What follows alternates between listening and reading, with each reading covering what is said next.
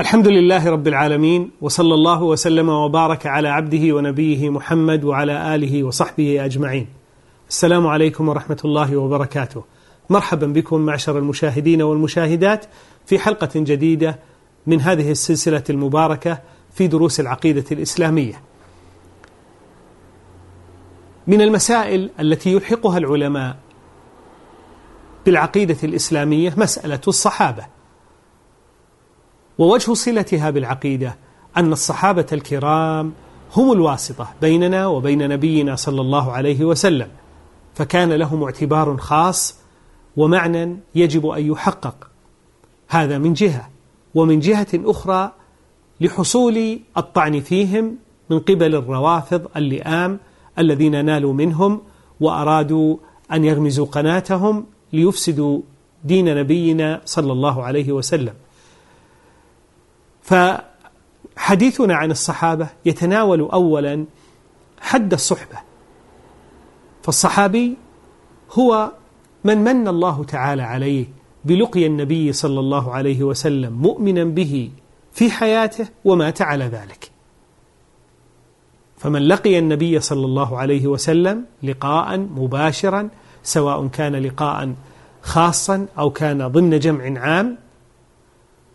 و كان على ذلك الحال من أهل الإيمان ووقع ذلك في حياته صلى الله عليه وسلم وذلك ليخرج صورة واحدة فقط وهي حال الرجل الذي هاجر إلى المدينة في اليوم الذي مات فيه النبي صلى الله عليه وسلم ورآه مسجل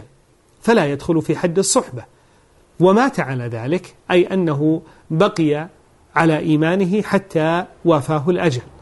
قال أهل العلم حتى لو تخلل ذلك ردة فمن توفرت فيه هذه الشروط فهو صحابي والصحابة رضوان الله عليهم محل للأهل والثناء فإن الله سبحانه وتعالى اختارهم عن علم وحكمة لصحبة نبيه صلى الله عليه وسلم قال ربنا عز وجل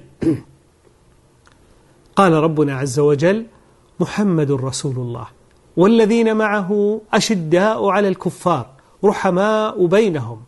تراهم ركعا سجدا يبتغون فضلا من الله ورضوانا سيماهم في وجوههم من أثر السجود ذلك مثلهم في التوراة ومثلهم في الإنجيل كزرع أخرج شطأه فآزره فاستغلظ فاستوى على سوقه يعجب الزراع ليغيظ بهم الكفار وعد الله الذين آمنوا وعملوا الصالحات منهم مغفرة وأجرا عظيما كما أن نبيه صلى الله عليه وسلم زكاهم وأثنى عليهم فقال صلى الله عليه وسلم خير أمتي قرني كما في الحديث المتفق عليه وقال أيضا خير الناس قرني وهو متفق عليه أيضا ومع هذا الفضل العام الذي يشمل الصحابة جميعا إلا أنه يقع بينهم تفاضل عام وخاص ولنذكر أولا مراتب التفاضل العام فالمهاجرون أفضل من الأنصار وذلك أن الله سبحانه وتعالى لا يكاد يذكر المهاجرين والأنصار في موضع في كتابه إلا ويقدم المهاجرين على الأنصار ولا شك أن من قدمه الله تعالى فهو أولى بالتقديم ومن شواهد ذلك قول الله تعالى للفقراء المهاجرين الذين أخرجوا من ديارهم وأموالهم يبتغون فضلا من الله ورضوانا وينصرون الله ورسوله أولئك هم الصادقون فقدمهم بالذكر ثم ثنى فقال والذين تبوأوا الدار والإيمان من قبلهم يحبون من هاجر إليهم ولا يجدون في صدورهم حاجة مما أوتوا ويؤثرون على أنفسهم ولو كان بهم خصاصة ومن يوق شح نفسه فأولئك هم المفلحون ومما قدم الله تعالى به المهاجرين على الأنصار قوله تعالى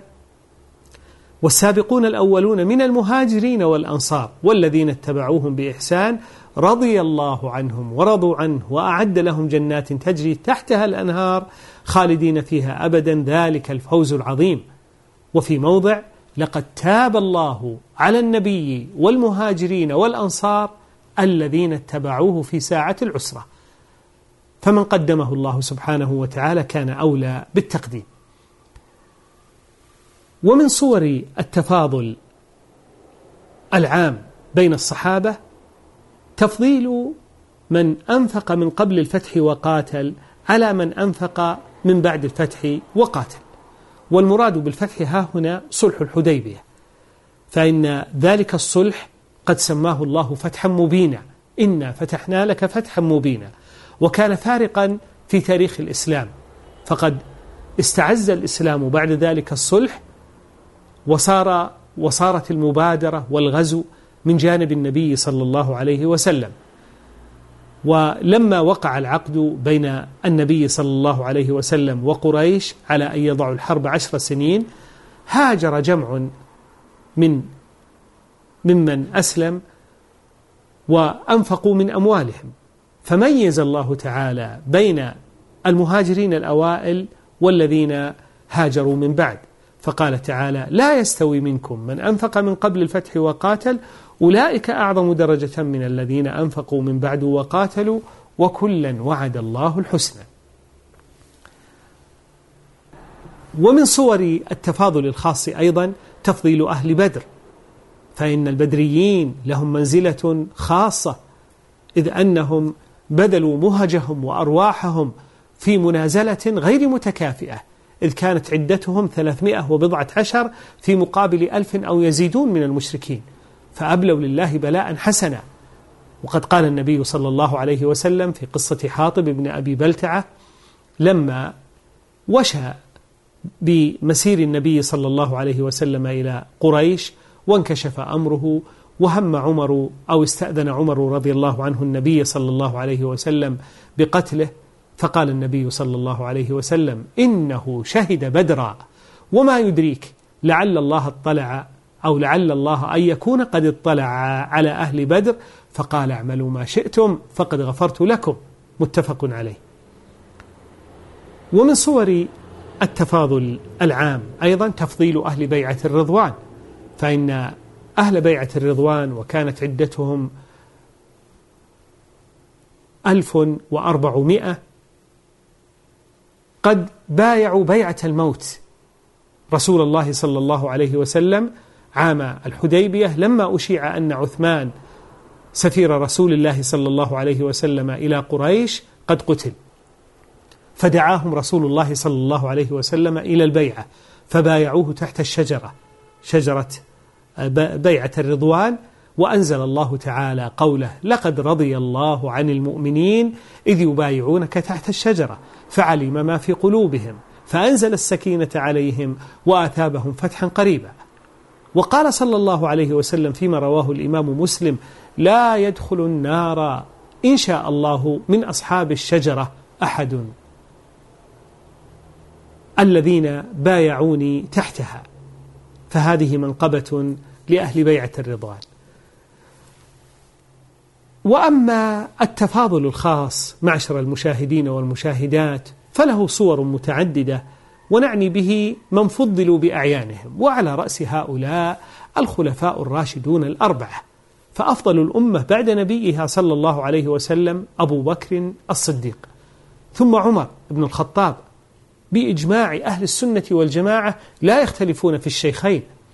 وقد تواتر النقل عن علي بن أبي طالب رضي الله عنه من أكثر من ثمانين وجها أنه قال على منبر الكوفة خير هذه الأمة بعد نبيها أبو بكر ثم عمر وقد روى هذا أبو الإمام أحمد بأسانيد صحيحة ورواه ابن أبي عاصم وصححه الألباني وعلي رضي الله عنه لا يمكن أن يقطع بهذا التفضيل إلا عن علم ويليهما في الفضل عثمان رضي الله عنه ثم علي وهذا هو مذهب جمهور أصحاب النبي صلى الله عليه وسلم والسلف الصالح ففيما رواه الشيخان من حديث عبد الله بن عمر رضي الله عنهما قال كنا نفاضل على عهد رسول الله صلى الله عليه وسلم أبو بكر ثم عمر ثم عثمان فلا شك أن عثمان رضي الله عنه أولى بالتفضيل بل إن بل إنه قد جاء في رواية عبد الله بن عمر أن قال يبلغ ذلك النبي صلى الله عليه وسلم ولا ينكره قال أيوب السختياني رحمه الله وهو من التابعين من قدم عليا على عثمان فقد أزرى بالمهاجرين والأنصار ومراده بذلك لكونهم قدموه في الخلافة ثم يليه في الفضل علي بن أبي طالب رضي الله عنه وعنهم أجمعين على أن الخلافة في مسألة عثمان وعلي خلاف محفوظ عن السلف المتقدمين وذلك أن من السلف من قدم عثمان وربع بعلي ومنهم من عكس فقدم عليا على عثمان ومنهم من توقف ولهذا كان الخلاف في مسألة المفاضلة بين علي وعثمان محفوظ محتمل لا يبدع أحد فيه وإنما يقع التبديع في مسألة الخلافة فلا شك أن ترتيبهم في الخلافة على على النحو الذي وقع أبو بكر ثم عمر ثم عثمان ثم علي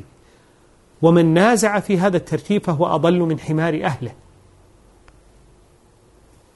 ومن صور التفضيل الخاص تفضيل المبشرين بالجنة والمبشرون بالجنة عشرة ساقهم النبي صلى الله عليه وسلم مساقا واحدا وهم الخلفاء الأربعة الذين جرى ذكرهم وعبد الرحمن بن عوف وسعد بن أبي وقاص وطلحة بن عبيد الله والزبير بن العوام وأبو عبيدة عامر بن الجراح وسعيد بن زيد رضوان الله عنهم أجمعين فقد شهد النبي صلى الله عليه وسلم لهؤلاء العشرة بالجنة كما رواه الخمسة في حديث صحيح فقد خطب النبي صلى الله عليه وسلم وقال أبو بكر في الجنة وعمر في الجنة وعثمان في الجنة حتى أتى على بقية العشرة كما أن النصوص أيضا دلت على البشارة بالجنة لغيرهم كبشارته صلى الله عليه وسلم لبلال فإنه قد قال ما دخلت الجنة أي في المنام إلا سمعته خشخشة عليك وسأله عن ذلك فقال إني ما توضأت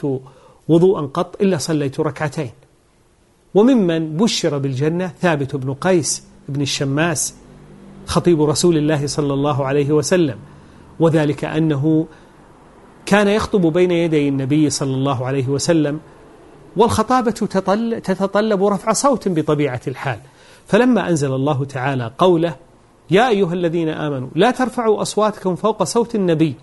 ولا تجهروا له بالقول كجهر بعضكم لبعض أن تحبط أعمالكم وأنتم لا تشعرون وقع في نفسه رضي الله عنه أن قد حبط عمله بسبب رفع صوته عند النبي صلى الله عليه وسلم فأغلق عليه بابه وبقي حزينا كئيبا فلما افتقده النبي صلى الله عليه وسلم وسأل, وسأل عن حاله فبلغه قال بل أخبروه أنه يعيش حميدا ويموت شهيدا ويدخل الجنة وكذلك أيضا عبد الله بن سلام فقد شهد له النبي صلى الله عليه وسلم بالجنة وآخرون أيضا وممن ينالهم ويشملهم الفضل الخاص أهل بيت النبي صلى الله عليه وسلم وهم خمسة بطون تحرم عليهم الصدقة آل علي وآل جعفر وآل عقيل وآل العباس وبنو الحارث بن عبد المطلب فهذه البطون القرشية الهاشمية الخمسة هم أهل بيت النبي صلى الله عليه وسلم وقد قال صلى الله عليه وسلم إن الله اصطفى إسماعيل واصطفى من بني إسماعيل كنانة واصطفى من كنانة قريشا واصطفى من قريش بني هاشم واصطفاني من بني هاشم رواه مسلم فهذا يدل على فضل بني هاشم أعني مؤمنهم وقال صلى الله عليه وسلم فيما رواه الإمام مسلم أيضا أذكركم الله في أهل بيتي أذكركم الله في أهل بيتي ولما شكى إليه العباس بن عبد المطلب رضي الله عنه أن بعض قريش يجفو بني هاشم أي أنهم لا يبشون في وجوههم ولا يبدون لهم ارتياحا قال صلى الله عليه وسلم والذي نفسي بيده لا يؤمنون حتى يحبوكم لله ولقرابته رواه الإمام أحمد ومن أهل بيته صلى الله عليه وسلم قطع أزواجه الطيبات المطهرات بنص كتاب الله فقد قال الله تعالى إنما يريد الله ليذهب عنكم الرجس أهل البيت ويطهركم تطهيرا بعد أن وجه إليهن الخطاب يا نساء النبي يا نساء النبي أتبع ذلك بهذه بهذا الشرف الرفيع إنما يريد الله ليذهب عنكم الرجس أهل البيت ويطهركم تطهيرا فالله تعالى قد اصطفاهن لنبيه وجعلهن أزواجه في الدنيا والآخرة وسماهن أمهات المؤمنين كما قال وأزواجه أمهاتهم وأفضل هؤلاء النسوة خديجة وعائشة رضي الله عنهما وأما بقية أمهات المؤمنين فهن سودة بنت زمعة وحفصة بنت عمر بن الخطاب رضي الله عنهما وأم سلمة وزينب بنت خزيمة وزينب بنت جحش وجويرية وميمونة وزينب وميمونة رضي الله عنهن جميعا فالواجب تجاه الصحابة على اختلاف طبقاتهم ومراتبهم أولا محبتهم وموالاتهم والترضي عنهم والاستغفار لهم والثناء عليهم أحدا وجماعات كما قال ربنا وأدبنا والمؤمنون والمؤمنات بعضهم أولياء بعض فهذا يدل على موالاة المؤمنين بعضهم بعضا وقال سبحانه حاكيا حال التابعين بإحسان بعد أن ذكر المهاجرين والأنصار قال والذين جاءوا من بعدهم يقولون ربنا اغفر لنا ولإخواننا الذين سبقونا بالإيمان ولا تجعل في قلوبنا غلا للذين آمنوا ربنا إنك رؤوف رحيم فقد استغفروا لإخوانهم السابقين من المهاجرين والأنصار و تبرأوا من أن يقع في قلوبهم غل وبغض لهم ومن شواهد ذلك قول النبي صلى الله عليه وسلم آية الإيمان حب الأنصار وآية النفاق بغض الأنصار رواه البخاري وقال لعلي بن أبي طالب رضي الله عنه لا يحبك إلا مؤمن ولا يبغضك إلا منافق ولا يبغضك إلا منافق رواه مسلم هذا هو الواجب تجاه أصحاب رسول الله صلى الله عليه وسلم وأهل بيته وفي حلقة قادمة نتناول مذاهب المنحرفين الضالين في هذا الباب والحمد لله رب العالمين